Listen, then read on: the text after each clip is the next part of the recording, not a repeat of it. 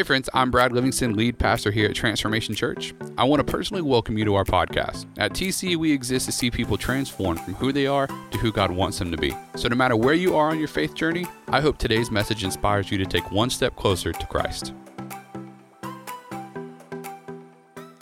Good morning, good morning, good morning. How you guys doing today? Good? Awesome. It is so good to see you all beautiful people. Turn to the next person next to you and say, You look good today. Listen, you sounded like you were lying when you said it at that time. Just tell them with some joy in your heart. Say, You look good today. There you go. Now they believed you. That last time felt like sympathetic or something.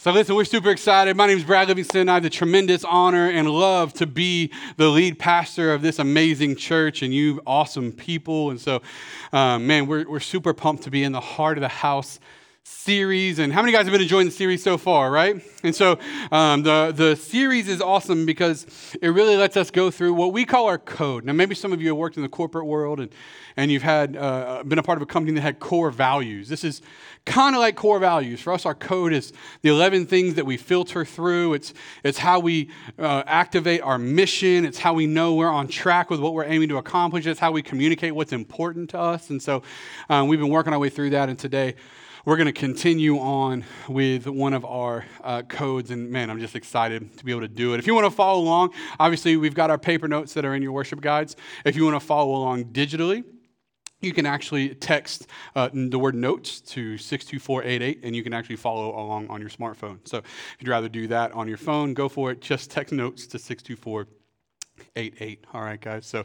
something new we're trying to make sure that you guys get everything you need.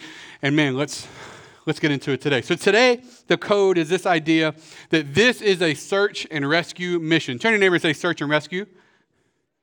This is a search and rescue mission. So, I had, a, uh, I had read the story about this famous surfer named Peter Johansen. And so, Peter was an amazing surfer, like a championship surfer. He had won like all the championships in the world. Um, and so, he was from Hawaii. And so he was uh, in, this, in this surfing competition uh, off of the coast of South, uh, South America. And as he was getting ready for his last run, so he pretty much had the competition won, right? And as he was getting ready for his last run of the day, out of nowhere, a shark comes out of the water and bites the surfboard. And so he falls into the water, and is fighting to just try to get away and um, finally puts a surfboard between him and the shark and gets uh, unlashed from his surfboard. And about that time, a jet ski comes by. He hops on it, hauls him away, hauls him to the coast. How many y'all know it was wraps for that day? Y'all know what I'm talking about? Like, we're, we're done. I don't care if I come in last. I'm not surfing anymore today. So he gets done with that competition. About a month later, he's got another one. So he goes to this next competition, and as he goes to this competition, he's getting ready for his very first run of the day. Guess what happens? Shark attack. This time, the shark knocks him off his surfboard, uh, and as the wave is about, is crashing, the shark uh, goes to bite him, breaks the skin, but it doesn't. It's not disastrous. He has to get a few stitches in his leg, but um, how many you know he didn't finish that competition either? If it were me, we're done. I know I'm talking about. I'm gonna go get a po' boy on the beach. Gonna eat this sandwich while y'all surf. Okay, that's how that's gonna go. But he decides at that point he's already won every competition he can win. He says, "You know what? I think I'm done surfing. And if it were me, it would only taken the first shark attack for me to be done surfing. But whatever, it took two for him. Some people don't catch on as quickly. Don't bump your spouse. That wasn't a good time for that. Okay, so, but so he he decides not to do it. So then he decides, you know what, I'm going to become, uh, because surfing had been so much a part of his life, he couldn't just not do it anymore. And so he's decided he was going to become a lifeguard and a surfing coach and give lessons and those kinds of things. So that's what he committed his life to. But when you go from being the champion of the world to just giving lessons, how many of y'all know there's some money separation that happens? Y'all know what I'm talking about? Like that fifth week kind of money separation. You know, you can be good for four weeks, but on that week, it feels like there's five weeks before payday, that ramen week. Y'all know what I'm talking about? When you can only get saltine crackers because Ritz is out of your budget for the week. Y'all know what I'm talking about? Okay. So he, he, he found out the hard way that sometimes uh, it was a difference in what he was bringing in financially. And what he found is that being in the these shark infested waters, because how many y'all know there's always sharks in the ocean, right? It wasn't like sharks weren't a new thing. His awareness of how bad the sharks were was a new thing. And sometimes in our life, we know that there's always problems around us, but sometimes they get a little too close to home. Sometimes when we're go- we're always going through something, amen. Everybody, we're always going through something, right? But how many of you know sometimes the battle lasts too long? Sometimes you feel like you've been in it and you're it's hitting a little closer to home than what you're used to, right? And so what happens if we're not careful is we'll let the battles of life take us out of the competition that we're in. Now, in this particular case for TC, the idea of a search and rescue mission, see, for every code we have our phrase, this is a search and rescue mission, but then underneath that code we have a tagline. And our tagline for this is that we'll never let this lifeboat become a yacht club. You see, we're always on mission here at TC. If you're new and you haven't caught the other portions of this series, you walk around, you see people wearing these black shirts that say just one more on it. You see, just one more is really the code that all the other codes kind of work around. Because here at TC, we'll do whatever it takes to reach just one more person for Jesus because we'll spare no expense and we'll go to any extent because they matter. So you got a family member, you've got a mother or a brother or a father or a sister, you've got an aunt or an uncle, a cousin, you've got somebody in your family that's far from God, that doesn't know Jesus. And guess what? We as a church have committed to you that we'll go to any extent possible to make sure we reach them for Jesus because just one more is worth it. And so for that, it means that we're in a constant state of looking for the person that needs the next lifeboat. And we're not going to get so concerned with chandeliers and diamonds. We're going to become more concerned with life jackets and souls.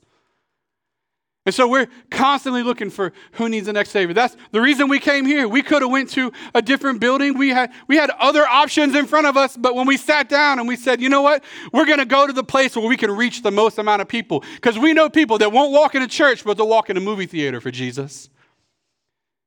And so we said, "Let's go." Now, I can't tell you my staff didn't look at me and roll their eyes and say, You are crazy when I brought this up. But look at God now. Can I get an amen? Hey, yo.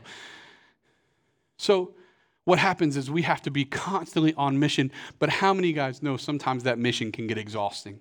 Well, let's go to 2 Kings chapter 13. That's where the, our story for today comes from, this portion of the Bible. And to catch you up on what's happening in this story, King Jehoash is getting ready uh, to fight more battles. He's the king of Israel at the time. And Elisha, the prophet, God's man for that time, was at the end of his life.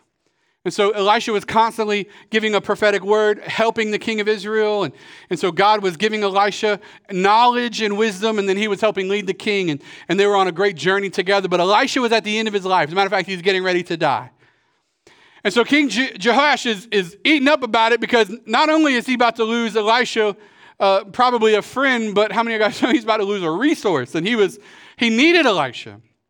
And so when we go to chapter 13, verses 14 through 20, that's where we're picking up. Jehoash goes to Elisha and he says, I need help. And so this is where we go. Elisha, and then Elisha said, Get a bow and some arrows. And Jehoash did so. He said, Take the bow in your hands when he had taken it, Elisha put his hands on the king's hands. He said, Open the east window. So he opened it. Elisha said, Shoot. And he shot. The Lord's, and then Elisha said, The Lord's arrow of victory, the arrow of victory over Aram. And so Elisha declares that. And so Jehoash is receiving that word. So essentially, what happened is, is uh, Elisha is declaring over Jehoash that be, as you shot that arrow, God is speaking to me, telling me to tell you, you're going to have victory over the next battle that you go into. So then Elisha declared, You will completely destroy the Arameans. Then he said, Take the arrows. And the king took them. And Elisha said, I want you to strike the ground. So he struck it three times and stopped. Say three times. That matters, okay? So struck it three times and stopped. The man of God was angry with him and said, You should have struck the ground five or six times. Then you would have defeated Aram, and completely destroyed it. But now you'll defeat them only three times. And then Elisha died and was buried. You see, how many of us have gone through different seasons in life where God has given you strength, He's given you inspiration, He's giving you what you need to continue through different battles that you're encountering, to go through different seasons where you feel like you're fighting against something. And sometimes, how many guys will admit it feels like you're fighting it for a long time? and you're in there, and, and how many of us are honest with ourselves to say sometimes we stop short of what God wants to fulfill for us? It's not that God can't do it, it's that sometimes we get weary in the middle of the war. And what happens here is Jehoash takes it, and when Elijah says strike the ground, he could have struck the ground six times, but he stopped at three. He could have struck it five, and so we have to assume that he naturally had five or six arrows, but he stopped at three because it wasn't about fulfilling the purpose, it was about just doing what the prophet said. Now, for us, what happens is if we're not careful, we'll quit too early in our battles. And what I want you to understand today, as we go through this idea, because you may say, Pastor, what does this have to do with the search and rescue mission?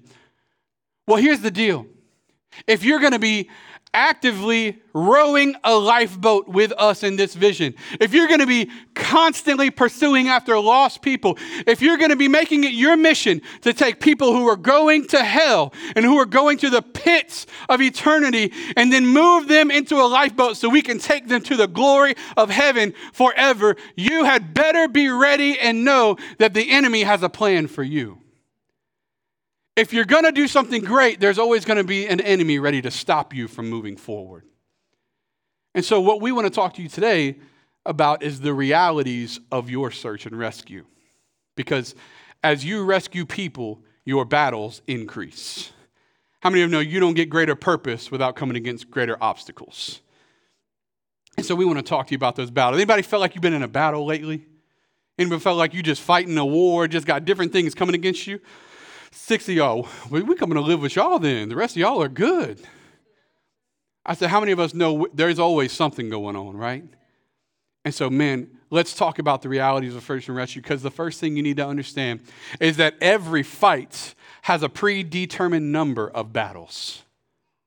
Every fight has a predetermined number of battles. You see, when God allows you, say allows, when God allows you to go into battle, because sometimes it feels like we're going into battle without knowing if He's behind us or not. Can I get, if we're honest with ourselves? Sometimes we feel like we're fighting and we don't even know whose side He's on. Now, I'm peeking into some of y'all's prayer life. The rest of y'all just ain't honest enough yet. I said, sometimes we feel like God forgot about, is this church thing even worth it? Because He ain't come through for me yet. My children still buck wild. My spouse done lost their mind. Everybody at work is dumber than a brick, but I get a pink slip. So I said, what we have to realize is that every fight that you're in, every war that you come across, has a predetermined, God ordained, and pre established number of battles you're going to fight. The good news is there's not a battle coming that God hasn't already seen ahead of time. There's not a situation you're going to come across that He hasn't already named victory over. There is nothing you can encounter that Jesus isn't already victorious in the situation. So, what we have to realize is is in the middle of our battle, we have to look to the one who's already taken victory over everything we're going to come against. We have to see that since there's already a predetermined, God has already set out the plan for how we're going to win this war, we just got to be close enough to Him to hear how we're going to get there. Pastor Dan used to tell me the story over and over again story of Pastor Bert Clendenin, where Pastor walked or walked into a church service. He heard that his mentor was preaching, so he was going through a certain situation in life, and quite frankly, he was in a battle. And so he went to Bert Clendenin, and, and as Bert was walking up onto the platform to preach, he never even said a word to Pastor Dan, but he turned around and he looked at him and he pointed a finger at him and he said, You remember this God doesn't start anything on earth he hadn't already finished in heaven. And hear me today there's not a battle that you are going to come against in your life that God hasn't already taken victory of that battle in heaven. He's not going to start, he's not going to introduce you to, he's not going to lead you into, he's not going to let a battle happen that he's not already victorious over. Now, how many of you know sometimes it may look a little different? Like, God, I really want to turn left here. He said, No, keep going straight. That's a blinker. I know, y'all from Florida. Y'all don't know what that means. I'm sorry. I should have. I'm kidding. I know y'all are good drivers. It's them out there. But we have to realize, man, that God is, John 16 33 talks about it. It says that I have told you these things so that in me you will have, say that word with me, peace. In this world, everything will be fine. You will encounter no problems, the Bible says, right? Everything will be butterflies and cotton candy for you. Life will be like pillows that you get to glide on. Is that what it says? In this world, you will have troubles. He says, but take heart. This is Jesus talking because I have overcome the world, he said. You see, when your battle is, atta- is attached to the one who's already got victory, the victory is already yours. So we have to surrender to God. Number two, is that you're going to need to know the person of God before you can wield the power of God. You're going to need to know the person of God before you wield the power of God. When we go to Matthew uh, 16, we see a story in the Bible where Jesus is coming before his disciples. And as he's getting ready to come before his disciples, he actually starts talking to Peter, right? So, Matthew 16, 15 through 19, it's in your notes. And so he's coming before his disciples and he says, Hey, uh, who do people say that I am? Who, who, are, who are people saying? And because in culture at that time, people were declaring that he was a magician. Some people were saying he's a prophet. Some people, but no one was talking about him being the Son of God. And so they were saying, some say that you're John the Baptist. Some say that you're a prophet. And says, he says, Who do you say that I am? And this is where we pick up in verse 15. He said to them, But who do you say that I am? And Simon Peter replied, because Simon Peter's always going to have a reply, because he's always the loudest one in the bunch. You are the Christ, the Son of the living God. And Jesus answered him, Blessed are you, Simon Barjona, for flesh and blood hasn't revealed this to you. In other words, people haven't told you of this, but my Father in heaven has revealed this to you. And I tell you that you are now Peter, which means rock. And on this rock I will build my church, and the gates of hell will not prevail against it. I will give you the keys to the kingdom of heaven. And whatever you bind on earth shall be bound in heaven, and whatever you loose on earth will be loosed in heaven. You see, you have to understand that before you can start, some of us are claiming our victories. We're claiming our blessings in Jesus' name without knowing the Jesus whose name we're claiming. And so we go, God, you're going to give me victory in Jesus' name, but we don't even, we haven't spent time with him. We don't know the person. You see, before I can invite my wife to go on a date, we had to interact. Before we could even get married, we had to know each other. Y'all know what I'm talking about? Now, where, where are my married people out in the house? Just for, all right? Now, where are my people that have dated people for, had long relationships? You ain't got to think about it right now. I know it wasn't good. It's all right. It's all right. But how many of you know that that you become familiar with that person's habits as you get to know them, right? You become familiar with who they are. You start to know their tendencies. You start to know the things that drive them crazy. I call that the atomic button. Whenever you fight and you're like, oh, okay. But here's the thing we have got to become familiar in a relationship with God before we start trying to wield the power of God. You see, some of us uh, have a relationship with God that looks kind of like this. Our, our, our, power and authority that comes from God is like a butter knife. It's dull and useless. Hear me today. Some, some of our relationships with God is dull and useless. And when you get into battle, this is what you're trying to wield. Can I tell you something? The enemy ain't scared of your butter knife faith. The, you can't win victories in battle with butter knife authority. Matter of fact, our knowledge of the scripture is how we sharpen and gain our tools and how we're going to fight in spiritual battles. You see, our, our, weapons are not of this world, but our spiritual weapons are mighty And battle. So, what we have is we have faith and a relationship with God, but because we haven't honed it, because we haven't practiced it, because we haven't built it, we're trying to fight battles with a useless type of faith. What we should have, though, let me just show you what we should have. We should have one of these bad boys. Now, this is Pastor Justin's. This is from our complaint department. I like to call this bad boy HR. So, but no, what we what we should have, you see, the sword the Bible says that we should have our sword of the Spirit, which is the Word of God. You see, what we have to do, but even, even if you have the Word of God, it doesn't mean you know how to use it. How many of y'all know I don't use this often? I was going to bring a gun, but in this political climate, this ain't the time, okay? So I thought, but how many of y'all know if I went into battle with this, I'd look like some kind of, you know, some over here like, just like some of us look trying to claim Scripture but not knowing God.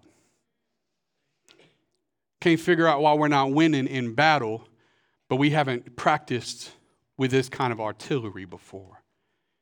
You see, but the more that I become familiar with the sword that God has given us, which is the word, the more we can start to proclaim like Romans 8:31, where it says that if God stands for me, who can stand against me?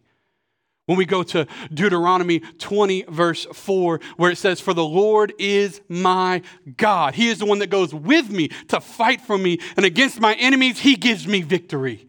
We go to Ephesians 6, verse 10, where it says, I will be strong in the Lord and in the power of his might. And as you're engaging in these battles, you're declaring the truth that comes from the sword, but it comes because you know the person who wrote the truth.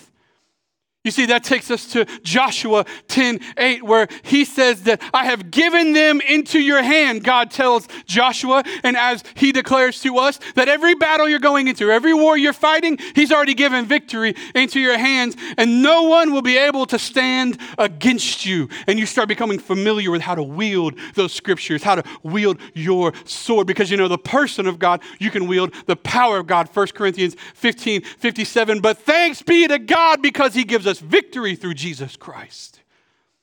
You see, the more you start to know, understand, and declare the scriptures over your life, you're starting to fight with real artillery now. You see, you're not strong enough to overcome the enemy, but God is.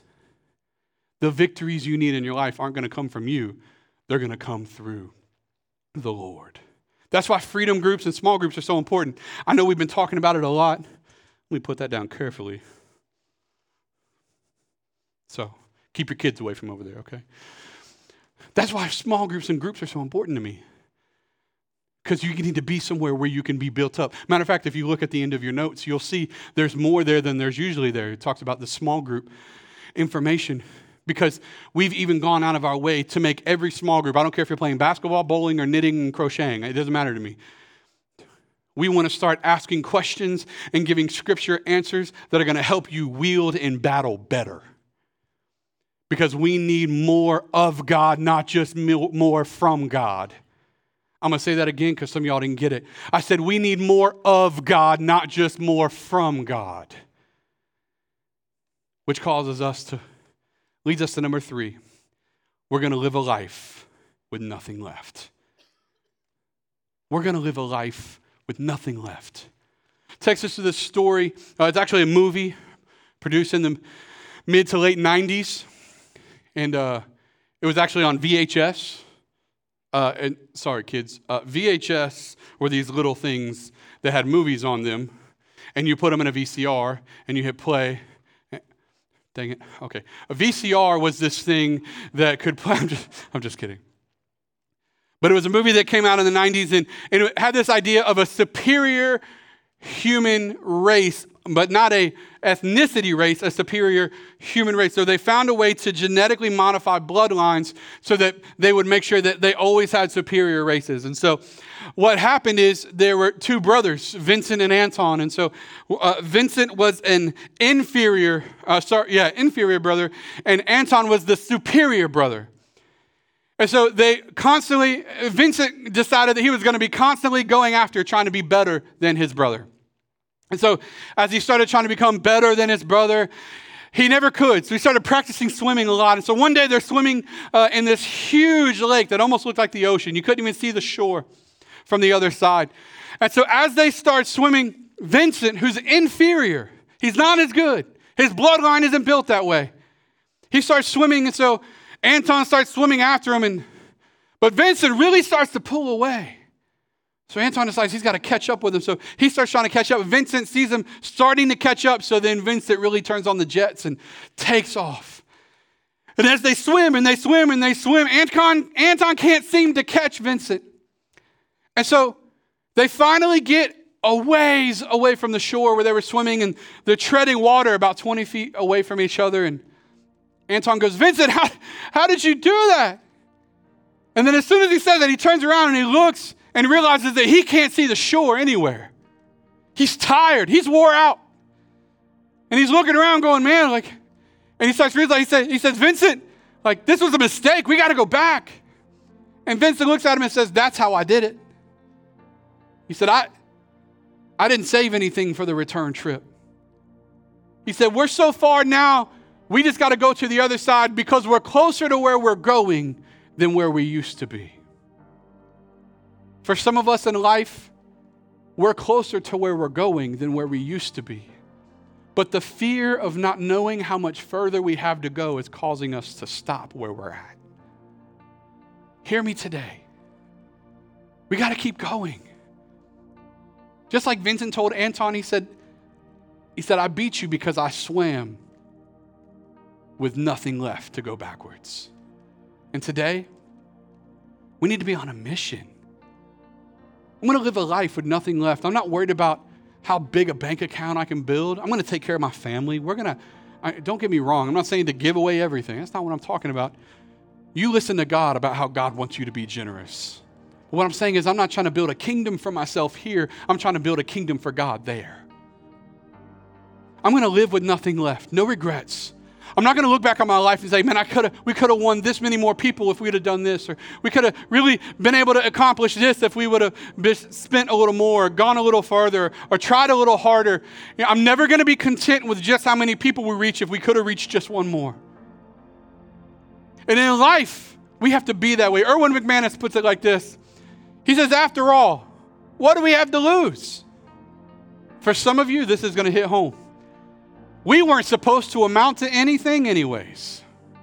If failure is our inevitable future, then let's fail boldly and fail forward. But whatever happens, let's not hide behind the excuse that we didn't give it everything we had.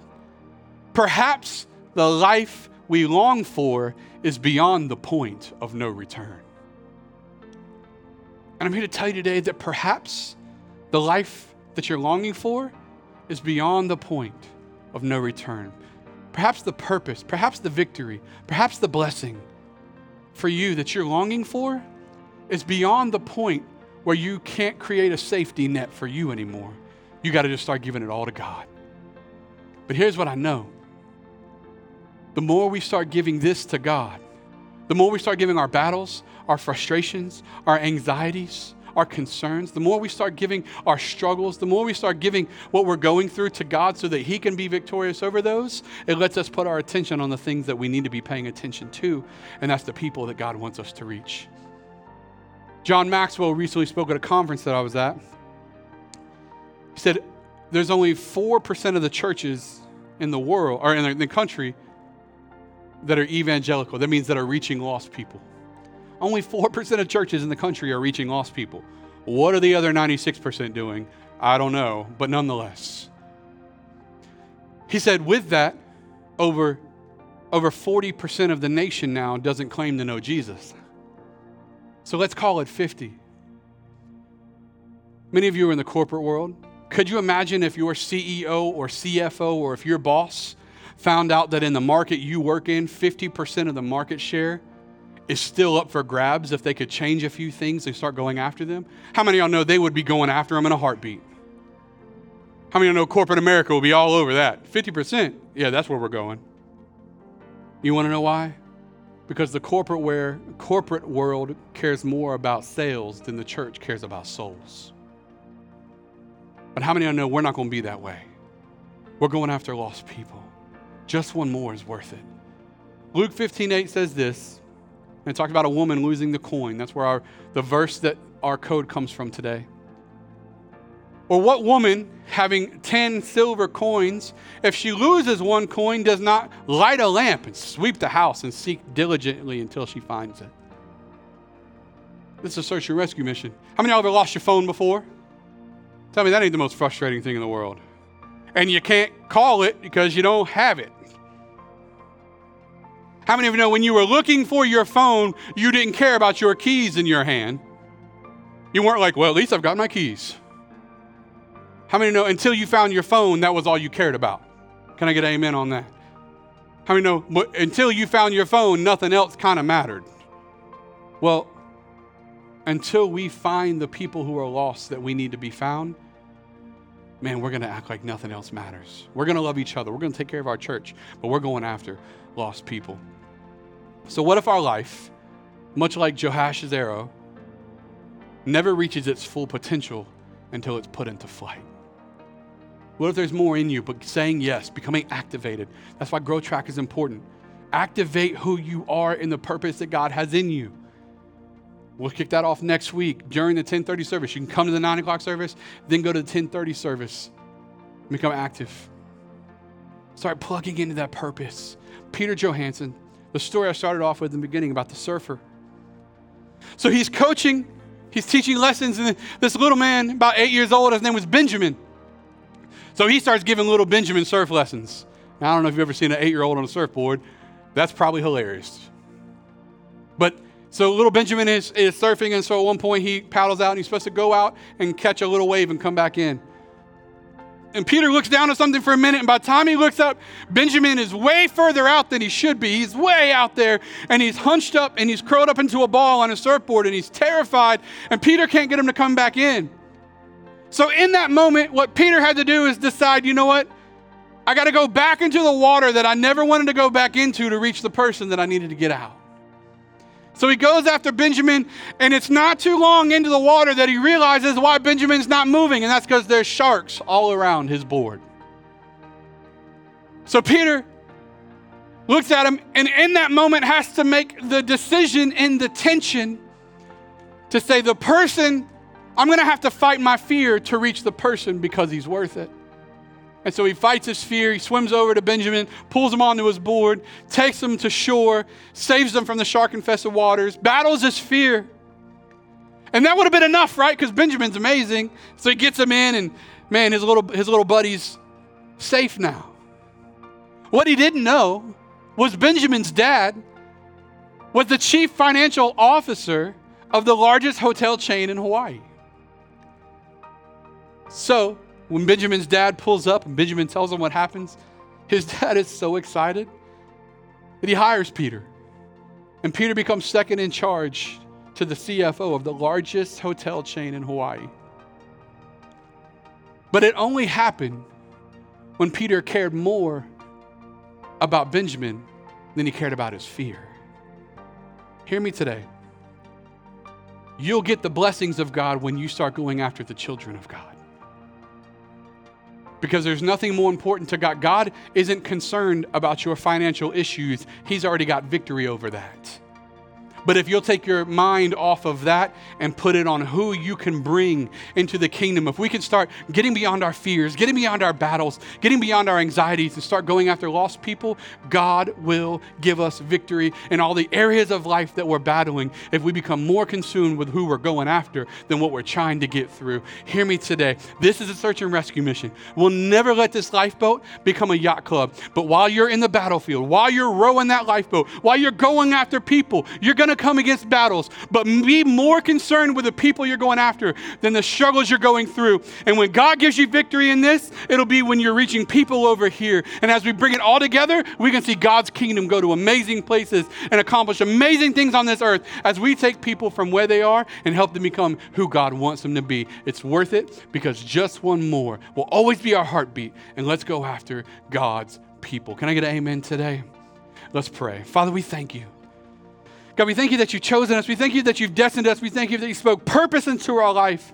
So, God, where the battles have become a little bit tiresome, where we've gotten weary in the midst of the war, God, I pray that you just speak life into us. Breathe air, breathe life back into us, God, and let us become more concerned with your people that you're looking for than our battles that we're going through. So, God, we trust you today. We love you today. And we say thank you that you've already won our victory for us. In Jesus' name, with every head bowed and your eyes closed in here today, maybe your battle that you're still fighting is the eternal one. You see, when we die, when our life is over, there's heaven where God is, and there's hell where God's not.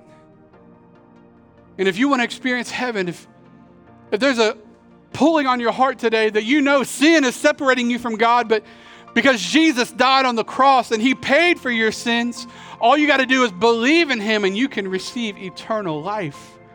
And today, if that's you, today, if you want Jesus to give you a brand new start and you're ready to watch God give you a new beginning, you're ready to say yes to God and yes to heaven.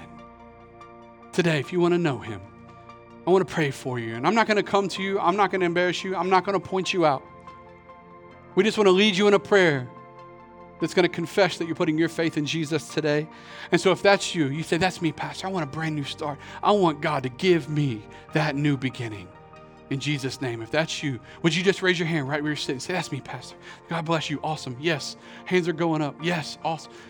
Once you put them up, you can put it down. Like I said, we're not here to embarrass you. We just want to pray for you today. We believe that God is ready to give you a new beginning. Is there anyone else that says, That's me, Pastor? I'm ready for a new beginning and I'm ready for a fresh start? Awesome. Maybe you're watching us online right now and you're saying, That's me. I need a new start. I need a beginning with God where my sins are forgiven and a clean slate, where I'm going to give, live a life going after God. Here's what we're going to do we're going to pray this prayer together. And this prayer doesn't make you saved. Your faith in Jesus alone is what makes you saved. But this prayer confesses with our mouth what we're believing in our heart. It puts words to the actions of our heart that Jesus is now in control of our life. So we're going to pray it together, and the whole church is going to pray it with you so you're not praying by yourself. Say, Dear Jesus, forgive me. Forgive me of my sins. Forgive me of my wrongs. Make me clean. Make me pure. Make me whole. I believe that you died on the cross, and I believe that you rose three days later through your life, through your death, and through your resurrection. I can be saved. So I believe in you. I give you my life. Make me brand new. In Jesus' name, Amen and amen. TC, let's put our hands together for all those that prayed that, perhaps for the first time. Awesome, awesome, awesome. Thank you so much for listening today. To make sure you never miss a message, be sure to subscribe to our channel. It would also mean so much to us if you would leave us a review. For more information about our church or to contact us, please feel free to visit our website at transformationchurch.com. And if you want to connect with us on Instagram and Facebook, just search at Transformation Pensacola. Join us next time for another message from one of our pastors as we see people transform from who they are to who God wants them to be.